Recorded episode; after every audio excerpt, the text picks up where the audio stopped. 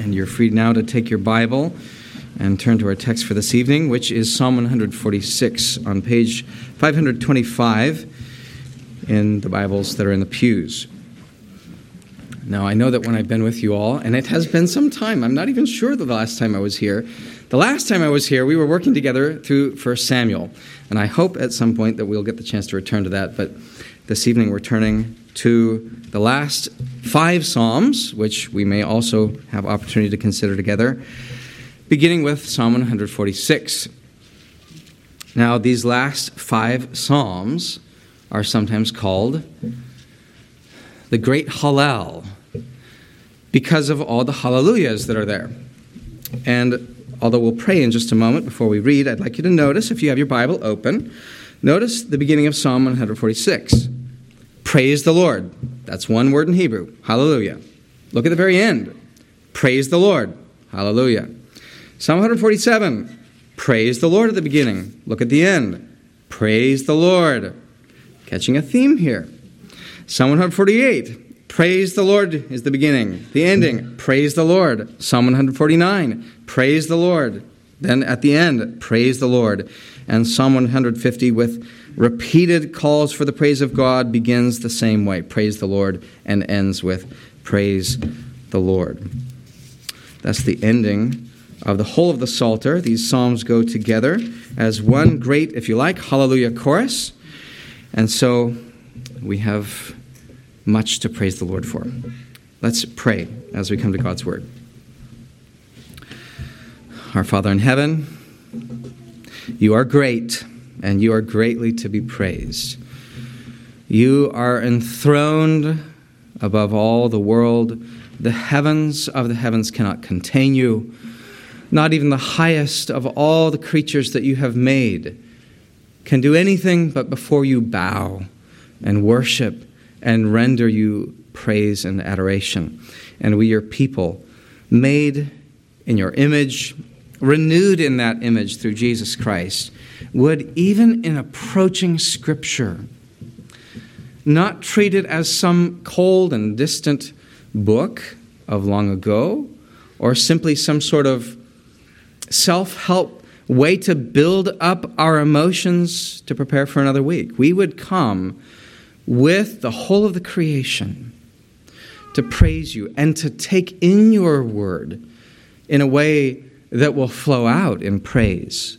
Oh Lord, help us. We are not equipped in ourselves for this, though we are created for this.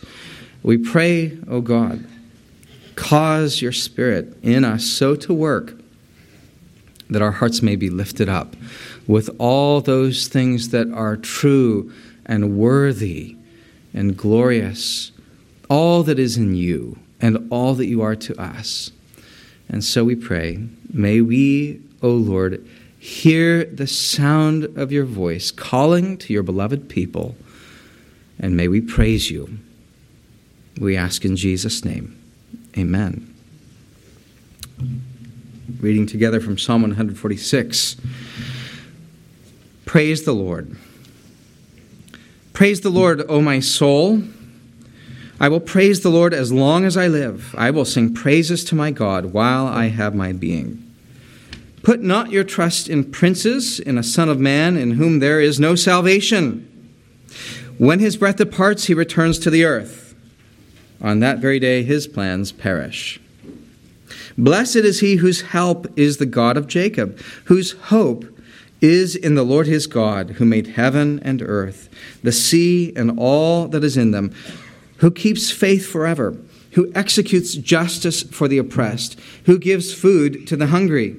The Lord sets the prisoners free. The Lord opens the eyes of the blind. The Lord lifts up those who are bowed down. The Lord loves the righteous. The Lord watches over the sojourners. He upholds the widow and the fatherless but the way of the wicked he brings to ruin. The Lord will reign forever. Your God, O Zion, to all generations. Praise the Lord. Indeed, praise the Lord. Well, as we think about these concluding psalms of praise, we have to think about the whole story of the Bible. And so I want to initially take us back. Maybe some of you will remember quite some time ago the, the study we did together in the Psalms in Sunday school, in adult Sunday school. I want to take us back just for a little while to consider what the Psalms are. As you think about the Psalms,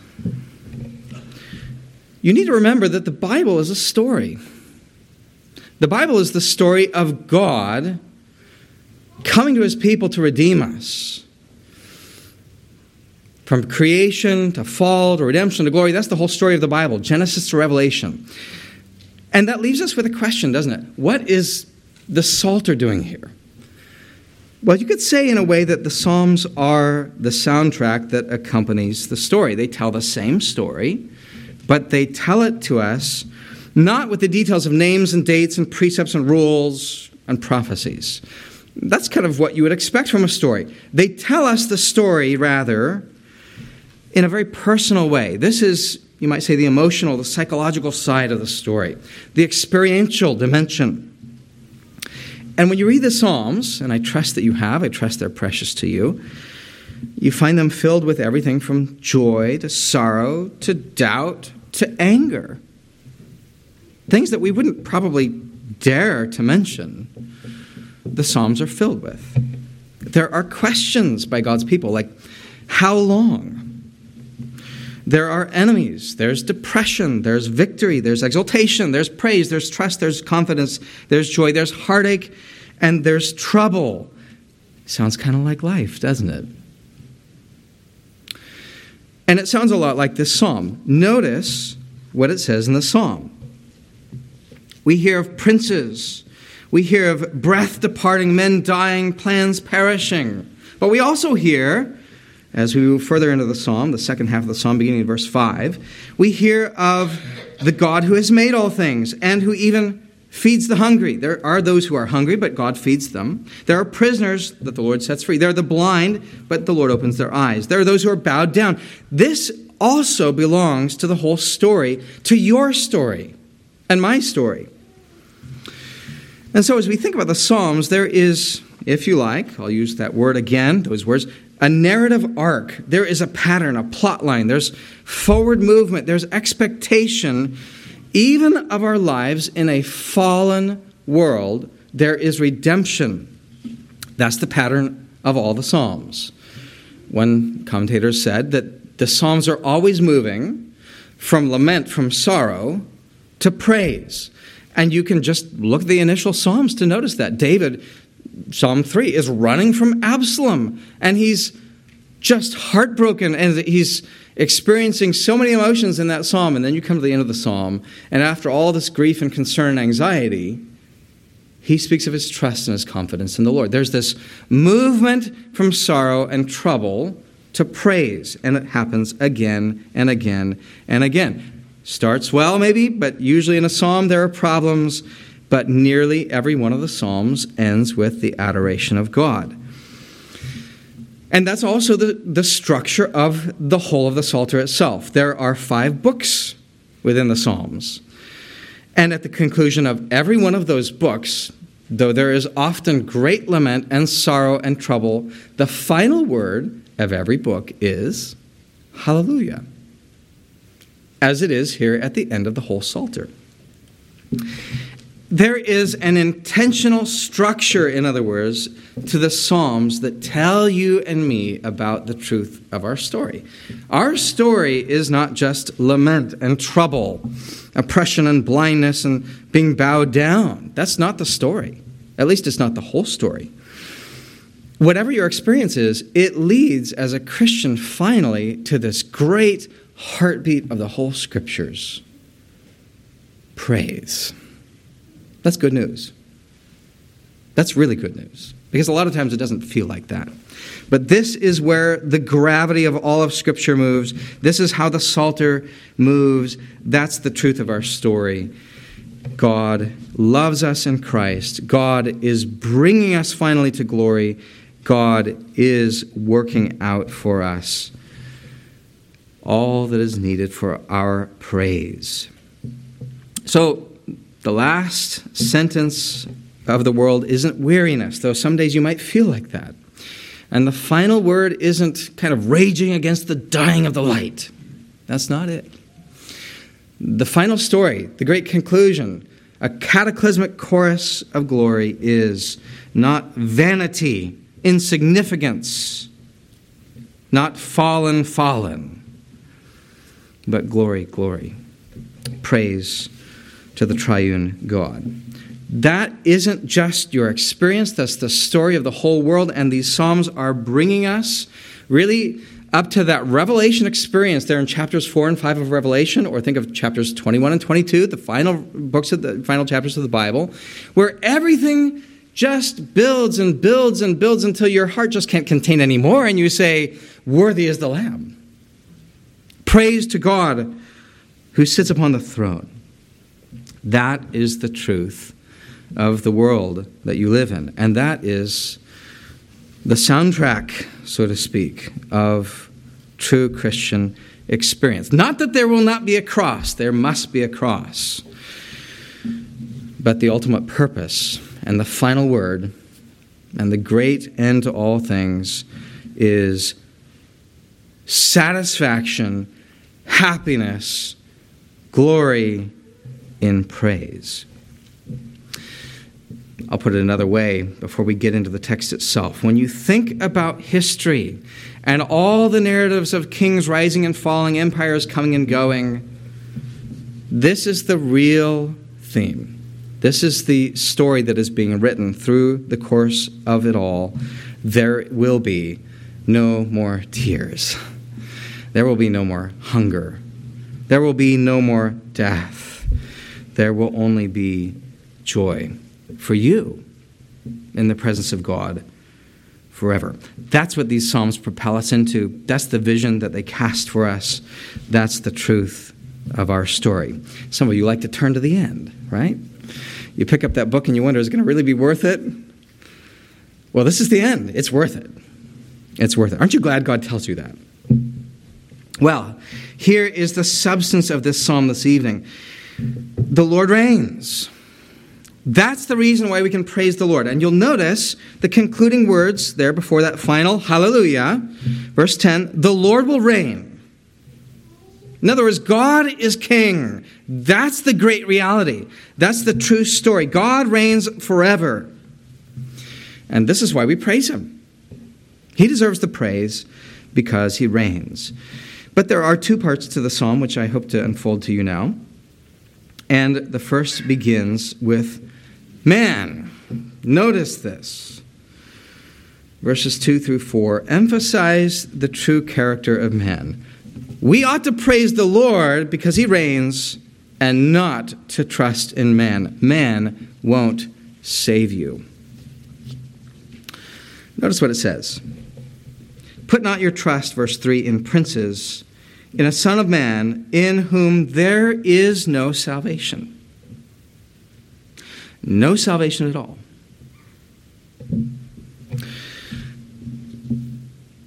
You have to trust in someone, the psalm is saying. You must. You live in a relational world. If it isn't someone in your family, someone in the government, someone at work, someone in the neighborhood, it'll be yourself. You must put your trust in some person. There must be a source of salvation for you, and everybody has one. But there isn't any salvation in man. And this is a great theme of Scripture over and over and over again.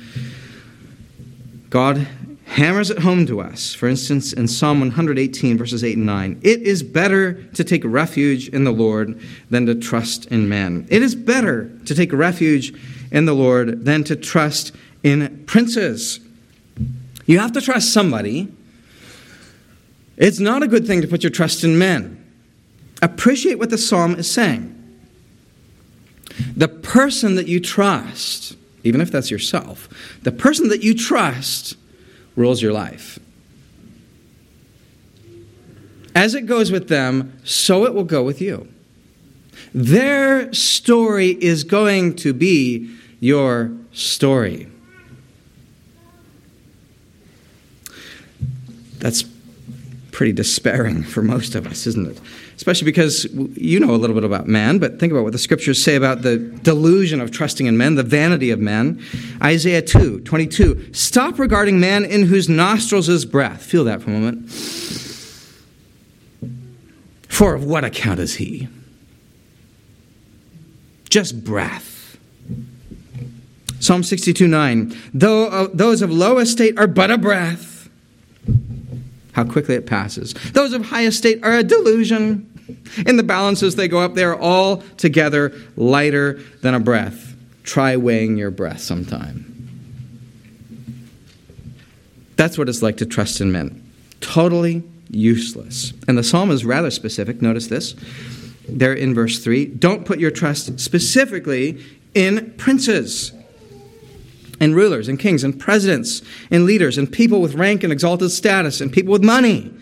God knows, and He says it again and again through His Word, that we are drawn to apparently powerful figures, to charismatic people, to people who seem like they've got their act together and know how to keep their house from being cluttered and just can give you good advice on the television. Oh, we're drawn to these sorts of figures, to leaders, to thought, to thought leaders, to the think tanks, to the important people, to the wealthy people, to the people who stand and make decisions for us. Think how real this is in election cycles. Man, if we could just get another pro life justice on the Supreme Court, everything would be okay. If only we had a Christian governor. Maybe we're not so inclined to do these things, to say these things in our hearts in this church. But, friends, isn't that really the nature of our hearts? To look for somebody. You have to trust somebody. And guess what? When you get them, their story becomes your story. You trust in them, you'll be as weighty as they are. And how weighty are they? They are lighter than your own breath.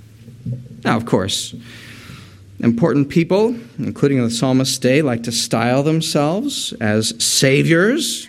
This is how Caesar inscribed his name on various monuments and coins. That's the very height of arrogance, however, isn't it? That is, however, what we are inclined to believe. And maybe tell ourselves somebody, somebody's got the answers. Well, we can't pin our hopes on any leader or politician, not even any churchman or sage because there are two problems that the, the psalmist points out to us about man's story trusting in man. Notice what it says there in verse 4 in particular. Well, I'm sorry, I'm going to look first at verse 3. There is no salvation in man. Man doesn't have salvation. You're looking in the wrong place if you're looking to man. Man has to be saved from his weightlessness himself. But the second thing, and this is verse 4 now, notice the descriptions of death. His breath departs.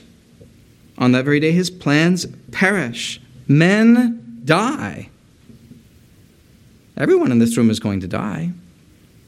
And all those things that you had planned for yourself, all those things you said, I'll get around to it, you're not going to get around to it. You're not going to do it. Your plans are going to perish. Men just end up back in, it says, verse 4, in the ESV it translates, in whom there is no, sorry, verse 4, he returns to the earth, but better translation would be, he returns to his earth. That's what you're made from. That's what I'm made from. That's where we're going. Unless there is something to interrupt the course of our story. Man, Adam, goes back to Adamah in Hebrew, the earth you have to have then something else, someone else to trust in. And that someone else has to have two things that, again, are here revealed in these verses about man. Salvation can only come from someone who has an enduring presence and an invincible duration. Notice what it says His spirit, man's spirit, departs. God alone has the immensity of eternity. God alone endures forever. The vision of salvation that the Bible gives you isn't 22 guys running around a field and getting a trophy every year. If your team wins tonight, that's not going to be salvation. You might be happy for the next year. And then guess what? They have to do it all over again. You go to the doctor. The doctor says, Well, try this pill. It works. Guess what? You're going to be back. My friends, we need someone who endures that we might have a salvation that is God size, and God size salvation is forever.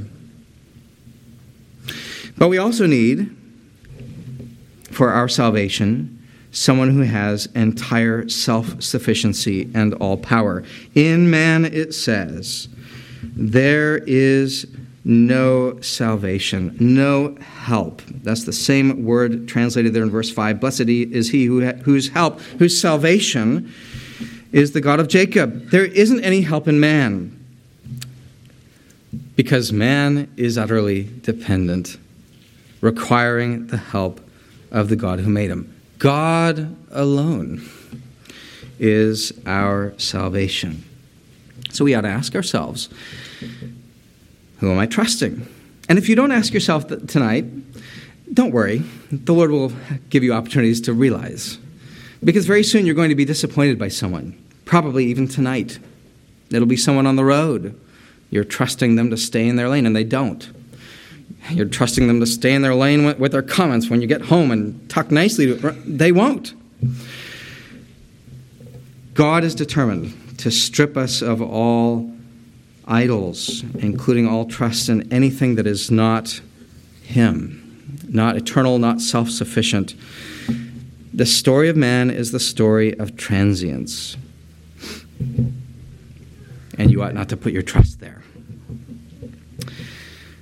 So the psalm is brutally honest. Man doesn't deserve any praise.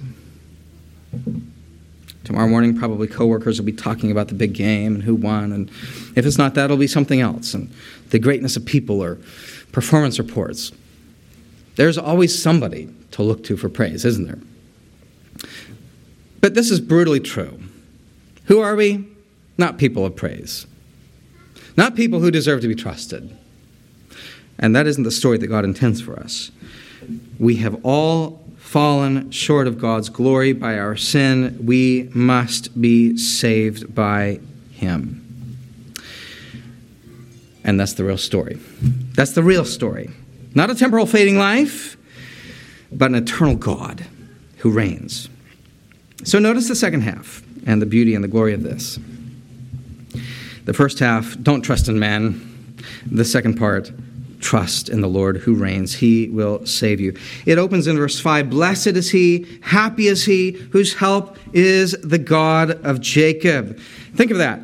God wants you to be happy. God intends for you to be delighted, to be a delighted Christian, not, not, not with all the things that happen in this world, but truly to be a happy Christian in his salvation because he has in himself that eternity, that self sufficiency, that love, that redeeming gift of his Son, that is the character, that is the nature, that is the personification of his reign. He keeps, verse 6 says, truth and faithfulness forever. That's the great story. The Lord reigns. The Lord reigns, and He is not only able to save you, but He will, dear Christian, save you. There is salvation in the God of Jacob. And happy are you who trust in him.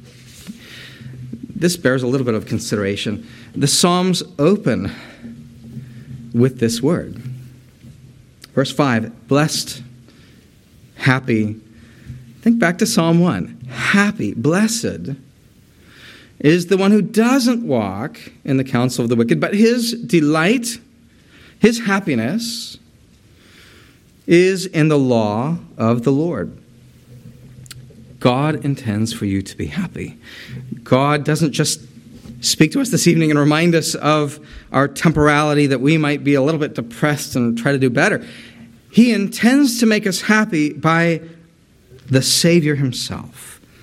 He is the King who reigns to save. And just think of all the, the visions of men to save themselves, campaign promises, whatever else, and how ultimately, a lot of what men attempt to do for our salvation ends up oppressing other people and destroying ourselves. God's salvation accomplishes the highest goal of his praise and works together for our good and his glory. Because he reigns forever, he reigns in goodness, and he reigns to save us and make us happy. Now, I want you to observe how the psalm talks about this. This is important.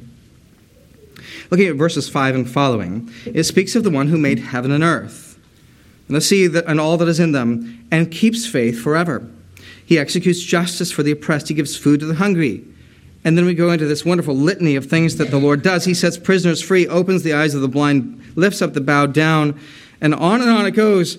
Glory for those who are oppressed and humiliated. This is God's saving reign. This is what he reigns to do. This is what it means that he is a savior. He does all of this. And I imagine if you just exercise a little imagination this evening, you can find yourself somewhere in this list, can't you? Of things that the Lord delivers, ways in which he comes to save. This is the character of his reign. These are, I want you to notice, acts of God in his covenant love. God binds himself to do these things for an unworthy and hopeless people, not in a bare contractual arrangement, not even in a simple sort of feeling of affection, but in covenant, God is determined to raise his people up out of oppression, out of misery, out of sin. And we know this because our Savior comes and renews all the fullness of the covenant of grace and accomplishes it in himself. As he goes to the cross on the night in which he's betrayed, what does he say there at the table as he gives it to his disciples? This is my blood of the new covenant. This is what he has covenanted to do. This is what Jesus comes to accomplish. Notice how the psalm directly points us to Jesus. Listen to what Jesus gives as an answer to John when John in prison is wondering, Are you really the Messiah? Matthew 11. Jesus answers, Go and tell John what you hear and see. The blind receive their sight, the lame walk, lepers are cleansed, the deaf hear, the dead are raised up, and the poor have good news preached to them, and blessed, happy is the one who has not offended me. Did you catch that? The eyes of the blind are opened. That's what it says here in the psalm. Those who are bowed down, unable to move, are lifted up. The lame can walk. The wicked are brought down, but he watches over the widow and the, the fatherless. Do you see this? These are the signs of the Messiah. And this is what Jesus said he would do. Even at the beginning of his ministry, we read Jesus opening the scroll of Isaiah and declaring these things, or in another place from Isaiah, Isaiah 35, we read this wonderful prophecy of the coming of Christ. Say to those who have an anxious heart, Be strong, fear not. Behold, your God will come with vengeance. With the recompense of God, he will come and save you. Then the eyes of the blind will be opened. Are you catching a theme here? The ears of the deaf unstopped, then the lame man shall leap like a deer, the tongue of the mute sing for joy. This is the reign of the Messiah. And this is what Jesus does again and again and again in his ministry. We are meant to see in all of Jesus' miracles, our God has come to save us. This is the one who reigns forever. And we're meant to work a little bit further back into the psalm and notice what it says Who made heaven and earth? the sea and all that is in them, who keeps faith forever. Remember the opening words of John. The Word was in the beginning with God, the Word was God. The same was in the beginning with God. All things were created by him, and without him was not anything made that was made. Jesus Christ is fully presented for your joy here. This is the story told in song of the one in whom we trust, whose story rules the life of the Christian. Now, just notice a couple of things as we come rapidly to a conclusion. Think about Jesus passing through Galilee on his way up to Jerusalem, miracle after miracle. How many times, think about this, does anybody know? How many times does Jesus open the eyes of the blind? It's quite a number, isn't it? How many times does he make the lame to walk? It happens repeatedly. How many times does he heal lepers and raise up those who are bowed down and bring comfort to the widows and the orphans? How many times? He could have done it once. Have you ever considered this? He could have done it once, and that would be enough to say, This is the reigning king. This is the one in whom all God's promises are yes and amen. This is the story of the covenant. This is the grand amen. This is where everything leads up. This is the hallelujah. But he keeps doing it again and again and again and again. You should get the point again and again. The signs that he does point to him being true God. Why? Why does he keep on going? Well, you could say that's his character, isn't it? This is what he does in his reign, and that's certainly true. And of course, he, in his love, is determined in compassion to rescue all that the Father is drawing to him. But there is something else in his miracles, and that is the poetry of the Psalms. In the Psalms, you notice again and again repetition. And I'll keep saying that again and again. Notice the kind of repetition that even exists there in verse 5. Blessed is he whose help is in the God of Jacob, whose hope is in the Lord his God. That's basically saying the same thing, isn't it? Okay, not quite identical. It fleshes it out in the second part, but it's basically the same thing. It's repetition. The Psalms and all Hebrew poetry loves to build in this kind of contrasting, rhyming, paralleling, developmental way. That's the style of Hebrew poetry. And when you read this, you might not think of it as poetry initially, but that's what it is.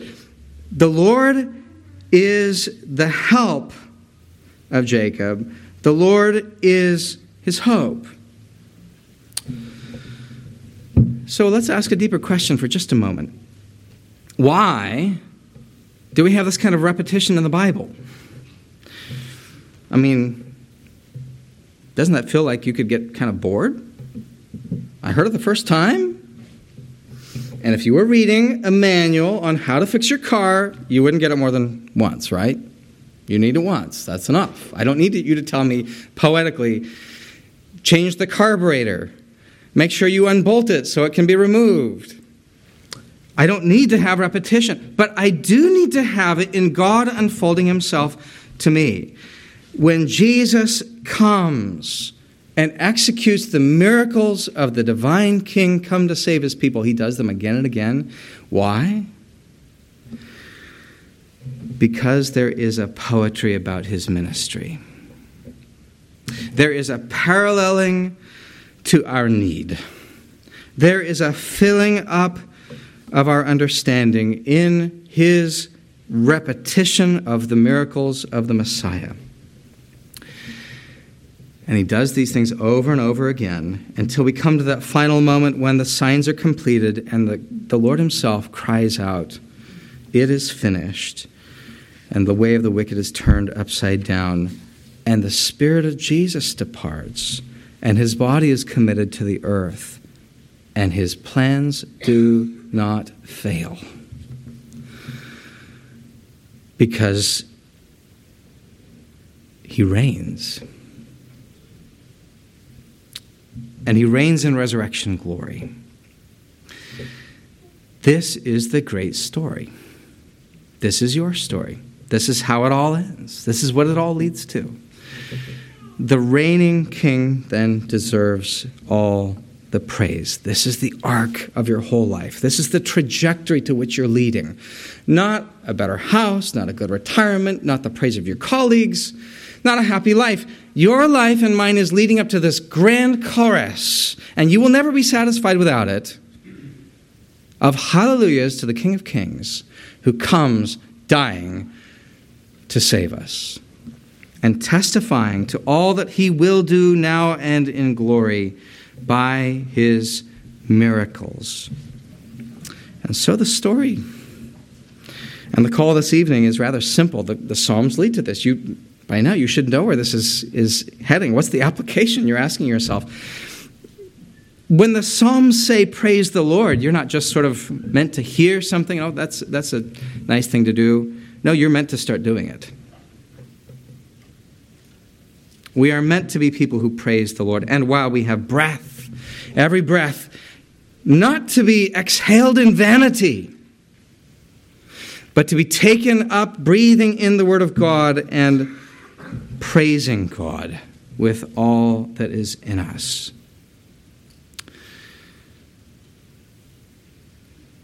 Wonderfully, on the grave of the great, the eloquent, the excellent Spurgeon, are these lines of William Cowper, the deeply depressed. When this poor, lisping, stammering tongue lies silent in the grave, then in a nobler, sweeter song, I'll sing thy power to save. Oh, and how much beyond that on the day of resurrection we ought to praise the Lord. Let's pray. Gracious God, we thank and praise you that you have determined the course, the arc, the structure of all history. We praise you that you are working out your purpose, that we would give you undying praise. We thank you, O Christ, that you have offered yourself in place of us wretched sinners, that we might be holy through your sacrifice and live forever in the happiness of your salvation. Teach us, we pray, to be people of praise, not to trust in men in whom there is no help. May we trust in the Lord our God and in happiness give you the praise. We ask in Jesus' name. Amen.